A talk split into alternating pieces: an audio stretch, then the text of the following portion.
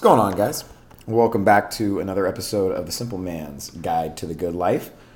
Hope everybody had a good holiday if you're uh, out there celebrating Thanksgiving. This uh, episode, this is going to be a fun one for me. Um, you know, the title of this is Changing Our State.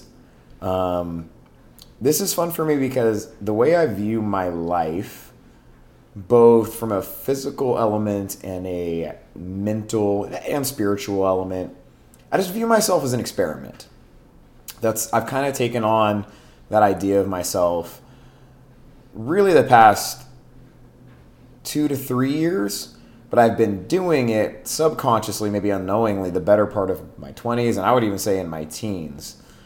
I just really like to try different and new things, whether that's new diets, whether that's new workout routines, whether that's new meditation practices. Like I just like trying new things, especially when there's research behind it or there's all these people saying they're getting great benefits. I like, okay, well, what what's this look like for me, right? And being in kind of this experimental mindset with myself.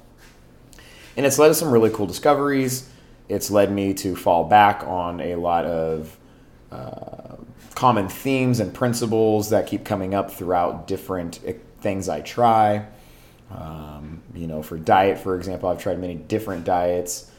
For me, the principle that seems to work best is a more high protein, high fat, low carb. Doesn't necessarily mean no carbs, right? But I've experimented with both high carb and low carb diets. Um, and I found that for me, right, in experimenting with those things that I seem to do best on a higher protein, higher fat, lower carb diet. Um, but that comes from experimenting, and also, you know, at different times I go back and I try something new, right? And I might try something as hardcore as carnivore or something like that, right? Uh, different meditation practices, whether that's um, you know Zen Buddhist meditation, metta meditations, walking meditations, like trying different things there. Um, all this to say that I really view myself as an experiment, and that's led to some really cool discoveries in different areas. And the one we're going to talk about today that really I'm a nerd about, and it makes me giddy and, and it's fun because you can feel the immediate effects on your body is our state. So let's clear up some definitions. When I'm saying our state, our state of being, what am I talking about? I'm talking about this culmination of our emotional, psychological, and, and nervous system health at any one time, right? For example, um, I wake up feeling tired, and that leads me to be more judgmental and annoyed during out during the day. So my nervous system state is run down, tired, um, and psychologically that's causing me to, you know, be easily irritable or reactionary. Um, and there's that, you know, vice versa. Um, I feel really energetic, really zoned in. I feel really refreshed, and I'm happy, and there's a pep in my step, right? Well, nervous system wise, you feel really fresh, you feel energized, recovered, whatever you want to use for that word. That's more of your nervous system. And then psychologically, emotionally, how that's representing itself, you feel really focused, zoned in, and you feel really happy and joyful, right? It's kind of a culmination of all of these things. And it doesn't always work like that. I'm sure many times maybe we feel like we're really recovered, we feel really energetic, but maybe we still psychologically we're in a bad mood for whatever reason, right? It's not always A plus B plus C equals D um, but it, it's a it's a equation of these these kind of three things is what I'm talking about today when we're talking about your state and how we can change your state, right? This is the big thing. I think most people in modern society think that the outside world is in control of them, right? That any situation that you're in is going to control the state you're in, right? S- something outside of you happens right? Let's say it's something bad, something undesirable. Well, of course, then I'm going to be annoyed, angry, etc. We're at the whim of the universe. I just don't adhere to that philosophy. I find that we are in control of ourselves and actually how we decide to perceive the world around us and how we react to the world around us. And we have so many tools at our disposal to immediately change the state we're in in any given moment. Easy one we can talk about is just, and this is one that probably everybody listening to does or has done. You wake up, you feel tired, what do you do? You go to caffeine, right? We all go to coffee. That's changing your state. You wake up in one state, tired, groggy, didn't get great sleep. You're choosing to ingest a substance to change your state. You now have more energy, right? Now you're at baseline. Now you're the now you can talk to me, right? Don't talk to me until I have my coffee.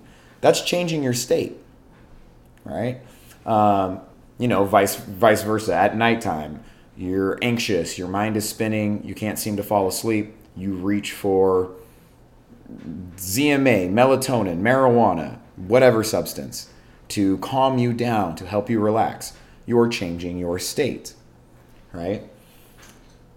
We're in control of these things, right? And we have tools. Now, in regards to what I just summarized there, what I just went over, that was the use of substances, right?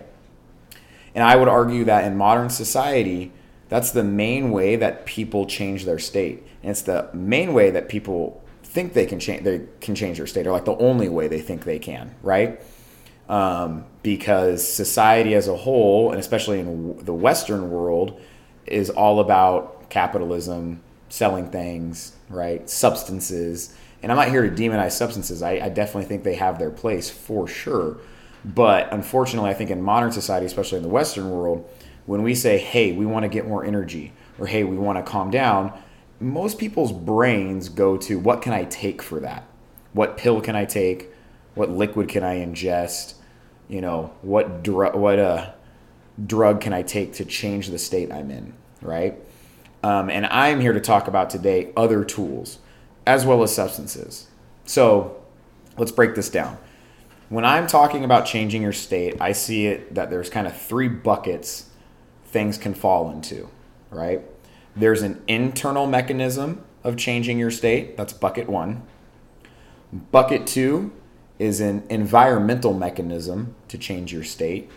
And then the third one is substance mechanism, right? The one I kind of just went over. And we'll go over more detail at the end about the substance mechanism and where I think it can actually play a really big role. But I'm more interested in mechanism one and two. And the reason I'm interested in mechanism one and two is a lot of people just don't understand the tools that they have at their disposal just with their human body without even needing to buy anything or ingest anything to change their state in a moment's notice, right? So let's kind of talk about each bucket. Bucket one internal mechanisms that we can use to change our state in a moment's notice, right? The first one is going to be one that many people hear about, right? But I don't think many people have ever really tried or given opportunity to, and that's your breathing. Your breathing, in my opinion, is one of the most effective ways to change your state, especially when it comes to your nervous system. And when we're talking about your nervous system state, we're talking about that fight or flight or that rest or digest, that sympathetic versus parasympathetic state. We're never really 100% one way or the other. We're always working in between, right? It's a spectrum. And a lot of that is controlled by our breathing and by our gas exchange. I'm not going to go super in depth with this, but just understand there's a part of your brain called the amygdala, has something called chemoreceptors in it.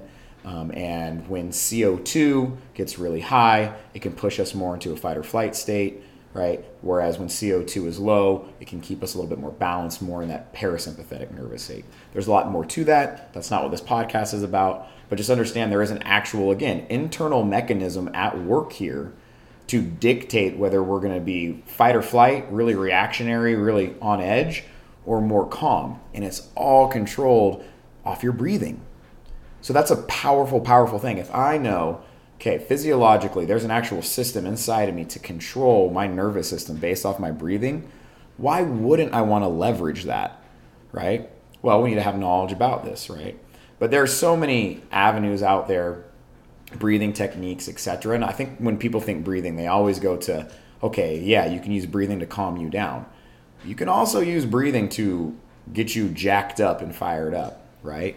But nonetheless, breathing is a great one. And I'm not going to go oh, super in depth about different breathing practices in this episode. I could do an episode on breathing.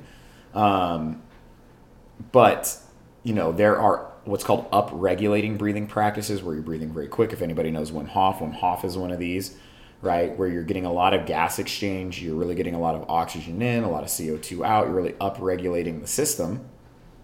That gives you a lot of energy, can increase your metabolism, all of these cool things. It can give you a lot of energy very quickly, right?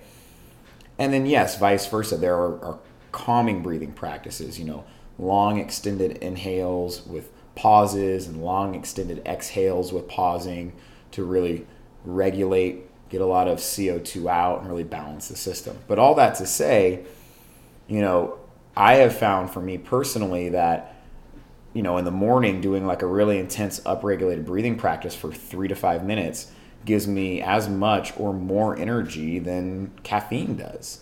And it's free, it's fun, um, you kind of feel high at certain times, you know, um, and it works, you know, and it's just leveraging physiology for that. So, breathing is one, and probably the most powerful one when it comes to internal. That's why I talked about it first. Second one would be meditation, right? Um, you could say like silence for this one, sitting in silence, quiet alone time. And a lot of time, breathing in this goes hand in hand. Most people do their breathing in silence or vice versa most meditation incorporates some style of breathing, but being alone with your thoughts, which I know is scary for a lot of us, but a lot of us need it. There's a reason it's scary because you're not addressing shit you need to address. Take some ownership there, people. Um, but that can be very, very therapeutic and for most people relaxing, right? I find that most people have a hard if you have a hard time falling asleep, like my mind just doesn't turn off it's because if you look back at your day, you didn't have really any quiet alone time. You didn't have any time for your brain to speak to you, to work through the things it wants or needs to work through.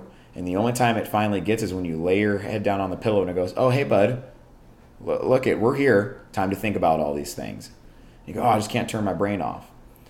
Well, one of the best ways to regulate this state of being on edge, being anxious before bedtime, is finding moments throughout the day for some quiet alone time or reflection or meditation, right? Meditation doesn't have to be this formal, I'm going to sit down, I'm going to um it doesn't have to be that. It can be that, it doesn't have to though. It can be just anything where you're spending quiet alone time. It can be driving in your car with the radio off. It's allowing your thoughts to come and go and letting your brain and your subconscious work through what it needs to without being distracted by work, kids, Instagram, all of these all of the inputs right? And i've had a podcast about sacred silence. When you get rid of all of the inputs the only thing left is your thoughts. And then you're allowed to work through those let them go write them down if you need to. And then when it's a lot easier to calm down. There was an actual study that just came out that meditation is as effective as antidepressants for working through depression and anxiety, right? That's powerful stuff. And again, that's without needing to take a drug, a pill, anything. It is a internal mechanism. It's just sitting with our thoughts. It's sitting in silence, right? So these two things, breathing and and sitting in silence, meditation, mindfulness practice, are two of the most powerful internal mechanisms we have to kind of change our state. Right? We have breathing, which can really do both, can give us energy, make us feel better, make us feel more focused. Vice versa, it can calm us down, help us sleep, etc. And then meditation, right?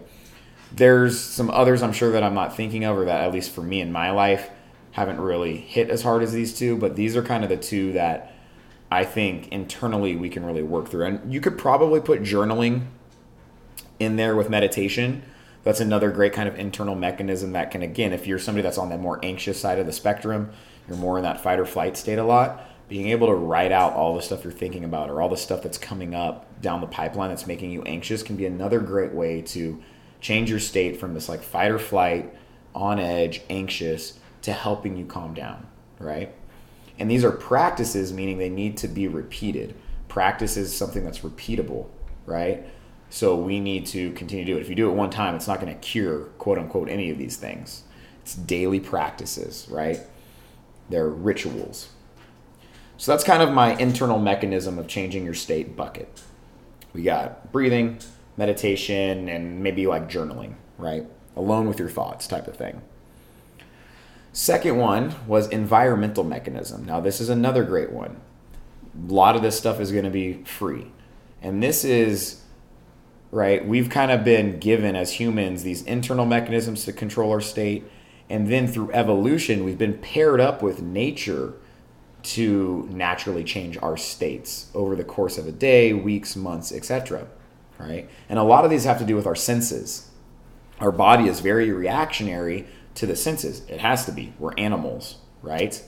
So, one of the big ones is light manipulation. So if anybody's listening to Andrew Huberman, you already know where I'm going to go with this, right? But our eyes, our sensory input with light is a huge determinant about whether we're going to have energy or whether we're going to feel lethargic and tired, right? Our body has gone through evolution to have energy and be productive with sunlight and then wind down and be more relaxed as it got dark We've spent thousands and thousands and thousands of years as a species evolving on the plains without lights, without anything. The only thing we had to work throughout the day was the sun. And now in modern society, we have kind of junk light. You know, we have these LED lights and all this kind of stuff at nighttime when our body is going, wait, I thought it was nighttime. I thought we're supposed to be going to bed. And it can really throw off our circadian rhythms, right? But we can leverage light to help us feel one way or the other. So again, if you're somebody that in the morning you wake up a lot of the time, you're lethargic, and again, if you've heard Andrew Huberman you already know where I'm going with this, getting outside after maybe you've done a breathing practice, see now we're leveraging multiple things here, and getting sunlight directly in the eyes has been shown to upregulate you, to give you energy, to set your circadian rhythm to where you're going to have more consistent energy through the day. Because again, what you're doing is you're telling your body, hey, it's daytime, right? We're setting our clock right now. Let's get some energy going and let's get off to the races. And then vice versa. This is a big one and one that I've been doing, ooh, the past month or so, eh, more than a month maybe, is nighttime, right? And obviously this is going to depend on your lifestyle, your work schedule, etc. But once sundown starts happening, what I've been doing is I've turned off all of my overhead lights at home, right? Most days out of the week, I am able to be home by the time sundown starts to happen. There's two or three days out of the week I can't, and I just do my best with it. But all my overhead lights are off. I have a lamp or two that have Edison bulbs. They're warm lights, right? They're more yellow and orange. And then I have candles, right? These aren't big blue lights. They're not very bright right? So the way that my eyes are interpreting these lights and taking in light is a lot different than those LED lights, fluorescent blue light. I'm not getting feedback that, hey, it's still daytime. And what I found is my sleep has improved immensely. And I'm somebody who already sleeps pretty well. But by the time I'm getting ready for bed, I'm, I'm very like, I'm yawning, I'm ready to fall asleep. I lay down and I just drift to sleep very easily and I stay asleep. And I notice a difference on the nights that I can't do this. And I track this on Whoop. On the nights I can't do it, my sleep always is not as good. And again, that just has to do with light manipulation. So through light, I can energize myself during the day. And also, same thing, if you're finding yourself during the middle of the day kind of having that midday slump, make sure you're getting bright light in right? If you're in an office or something like that, maybe go outside and take a walk and get some sun in your eyes or try to get into a brighter place because, again, you're going to cue your body that, oh, it's daytime. We need to be awake and working here, right? Um, and then at nighttime, if you have the opportunity, keep things dim, right? Keep it dark. Candles, warm lights are fine. Edison bulbs, things that are more orange, yellow in um, color are not going to keep you awake right? Your your brain is not going to be cued that it's daytime, right? And so now that's going to help you calm down and relax, right? So again, we're changing our state based off of our environment, based off of light. Okay, so those are two big ones for environment. Another one is um, temperature, right? Another one that Andrew Huberman talks about. I'm just framing this differently about changing our states based off of environmental mechanisms, but heat and cold, right? Again, our body is meant to work off of temperature as well. So we know research also just makes sense, right? Um, that heat and cold affect our bodies differently, whether it's going to give us energy or whether it's going to uh, calm us down, right? Um, what has been found is that when your body goes to an extreme of heat, so say a really hot sauna, what happens is your body, after you get out of the sauna and you're done with your sauna session, your body compensates by cooling itself down past the point of its baseline. And we know, again, through research and everything like that, that when your body temperature drops, you fall into deeper sleep. You relax a lot more. You're pushed more into that parasympathetic state, right? In the moment while you're in the sauna, you're definitely in a sympathetic, like fight or flight state. But your body, again, it compensates afterwards by pushing it way back on the temperature spectrum to actually below its baseline usually and you end up relaxing a lot. So anybody who's ever experienced sauna in the moment heart rate's probably really elevated you're probably decently awake and then even the immediate like hour or so after you're probably pretty energetic. But what you'll find is as the hours pass you start to get really tired really relaxed and then if you ever notice your sleep that night it's probably really really great right? Um, and so extremes of heat can help us in the long run really, really calm down, right? Really relax. Vice versa, extremes of cold, right? We get into extremes of cold, your body does the opposite. It compensates by trying to heat up way past the point of baseline. We know that's going to give us energy, right? Thermogenesis goes up. We're burning more calories. Just think about when you're hypothermic, your body's doing everything to survive. This is why people out in the cold end up losing so much weight if they're stranded or, or whatever, right? And so we know that if we, this is why people will take cold showers. Maybe, I don't know if they know this is why this is a thing for energy, but it works. It will help you wake up, it will help you have more energy throughout the day. So, again, let's just talk about routines. You're somebody who is maybe trying to kick caffeine or trying to find new ways to get energy in the morning. All right, wake up a little bit earlier, do a quick breathing practice, Wim Hof, whatever it is. Go outside if you're waking up around the sunset. Get 10 to 15 minutes of sunlight. Maybe go for a walk while you're doing it. Come in, take an ice cold shower for five to 10 minutes, and try to tell me you don't feel immensely energized immediately after that and a good part of the rest of your day. Right? And do this multiple days in a row and see it compounding on itself. Right? Vice versa. If you have the opportunity, if you're somebody that needs to calm down more, down regulate your anxious thinking, whatever it might be, right? Try to get some sauna time in. Try to think about your your light and your screen exposure uh, after dark. Are you sitting on computers? Are you looking at bright screens? Or is there bright lights all the time? Right?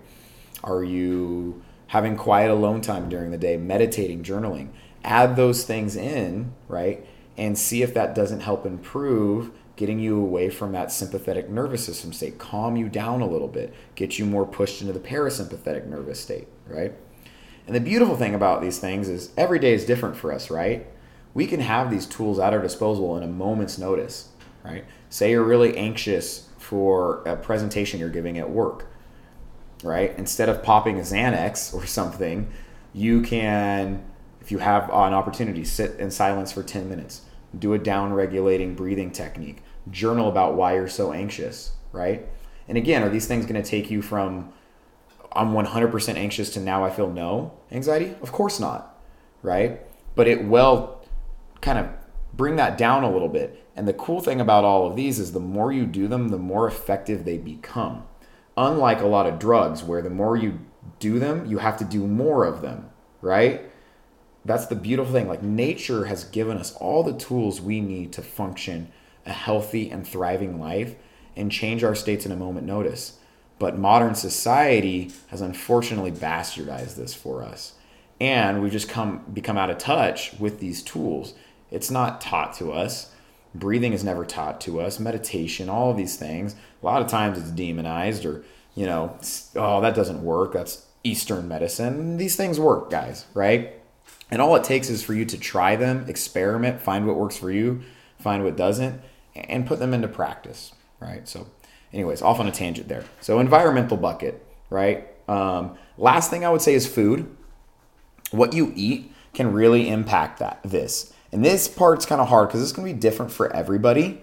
But in a nutshell, if you're looking for like quick amounts of energy, high energy, like carbohydrates are going to give you energy. And depending on how close to just a pure form of sugar it is, the more energy you're going to get.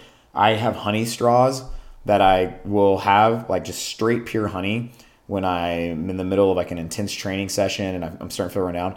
That's like cocaine to me. I've never had cocaine, but it's to, at this point for me, I feel like I could run through a wall when I just have a little bit of honey, right? That's me, right? But for the most part, carbohydrates and the more kind of just simple sugars they are, the more energy you're going to get from them in that moment. If you don't use that energy though, it will crash you.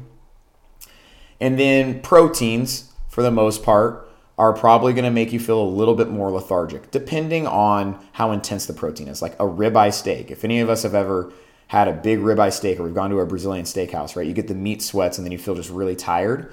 Again, guys, what's the parasympathetic nervous system state called? Rest and digest. So when you're eating something that's really not hard, like I don't meat is not hard for your body to digest, but it's just out of the three the hardest. And especially if you eat a lot of it, a lot of protein, your body and your nervous system is going to be like, "Hey, time to take take a seat time to sleep. Like we need to we need to spend our resources to digest this and get this absorbed for you. So if again, if this is also like I'm not going to go super deep on this, but if you find yourself more on the sympathetic nervous side, sympathetic nervous system side of things, look at your diet and see how many carbs you're having. And I'm just going to say play around with it. If you're somebody that's anxious, you know you have this, look at how many carbs you eat in a day and maybe play around with eating less and see if that helps, right? And increasing your protein.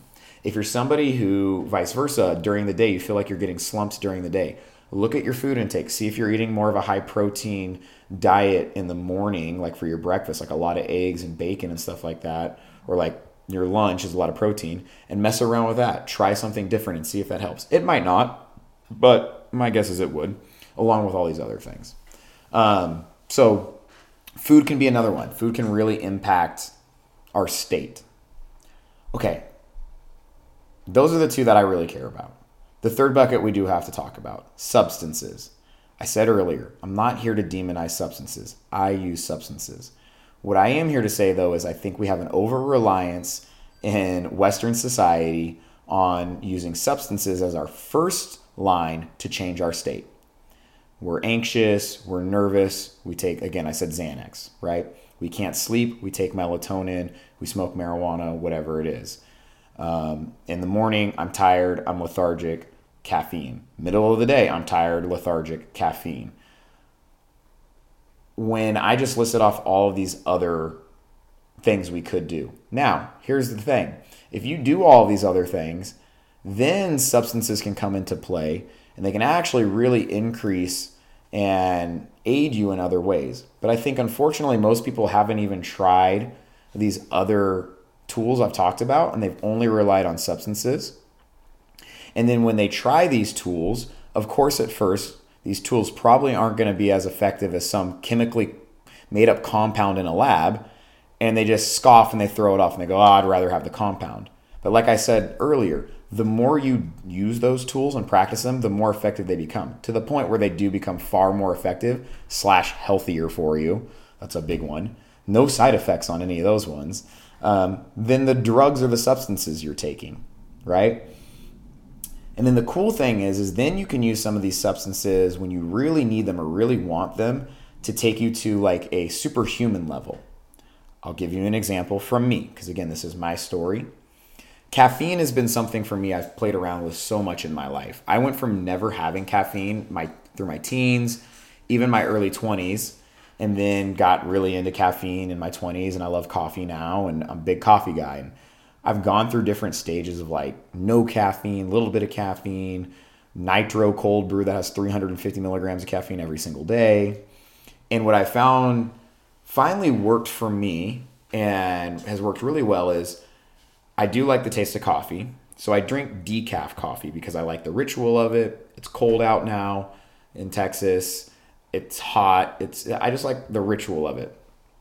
Um and sorry guys, my computer kind of like turned off there. Anyways, um and I have decaf mm, 6 days out of the week.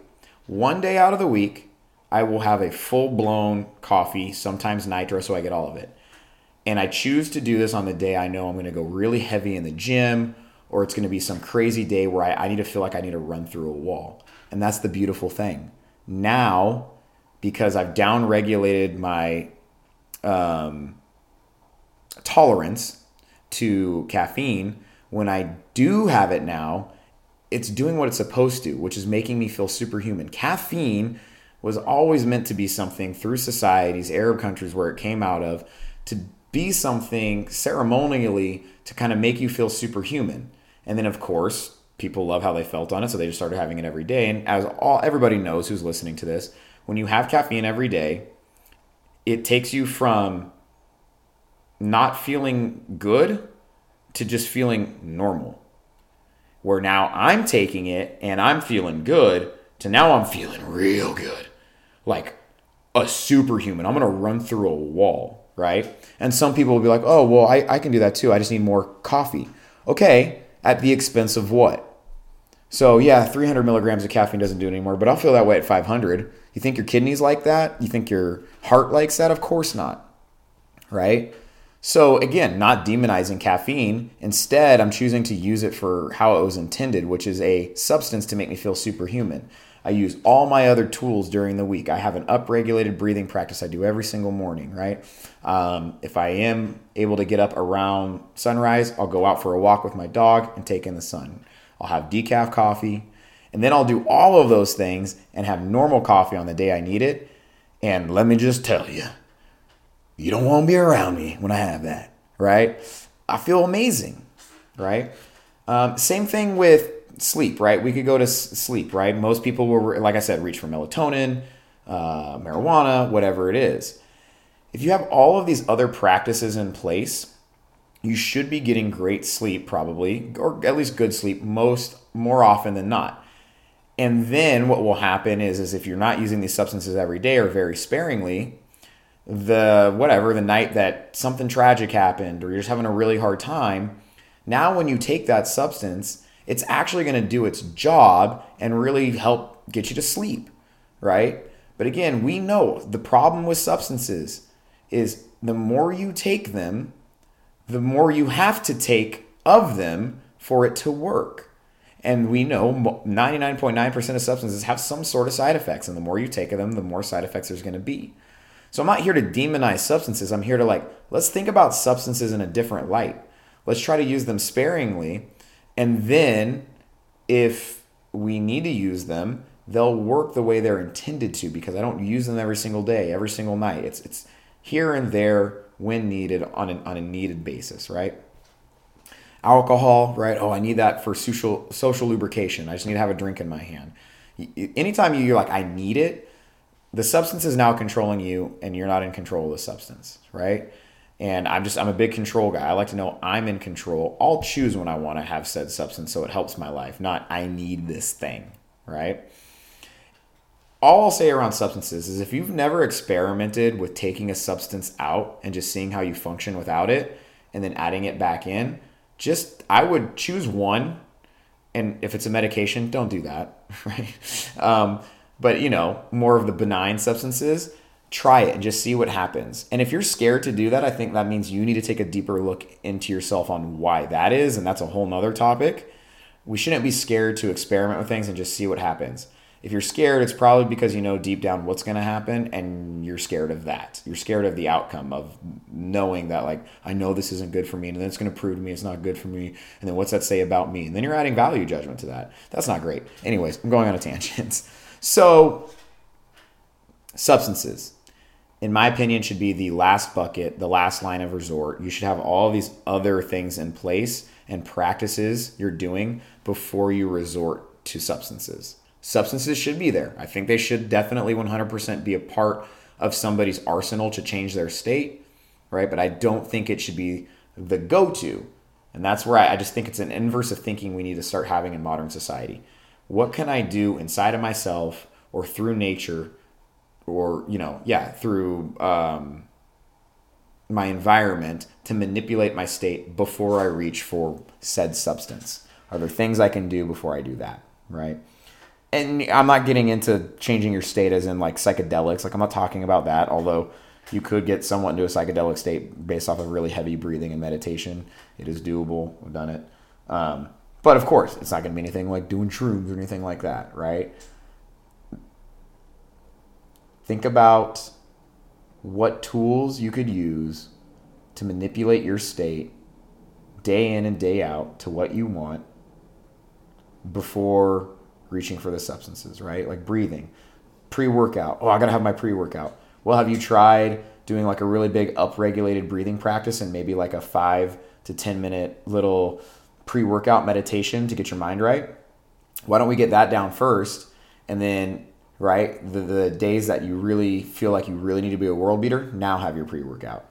And now you're combining all of these things to make you superhuman, right? And on the days you're just doing the breathing and the meditation or whatever, notice how good you feel without needing the pre workout, right? So, a longer podcast today, but this is something that I'm really passionate about is finding different ways to change my state to make me feel happier, more energetic, fall asleep easier, more relaxed, whatever, through practices and things that have been around for thousands of years that we have access to without the need of substances. Again, do I still use substances? You're damn right. Caffeine, use it. Kava root, use it as a replacement for alcohol. Alcohol, still have very sparingly, but I still will have it. Um, marijuana, do I use marijuana? Again, very sparingly, and I use it specifically as a ritual type thing for digging deeper into my subconscious. Like I have, I have a why, a deep why behind all the substances I use, and I think if you if you listening um, were to ask yourself why do I use all the substances I do? And is there a deep ritualistic meaning behind them? If there's not a deep, kind of more ritualistic meaning behind it, you should again ask yourself Am I in control of substance or is it in control of me? Again, zero judgment here on substances.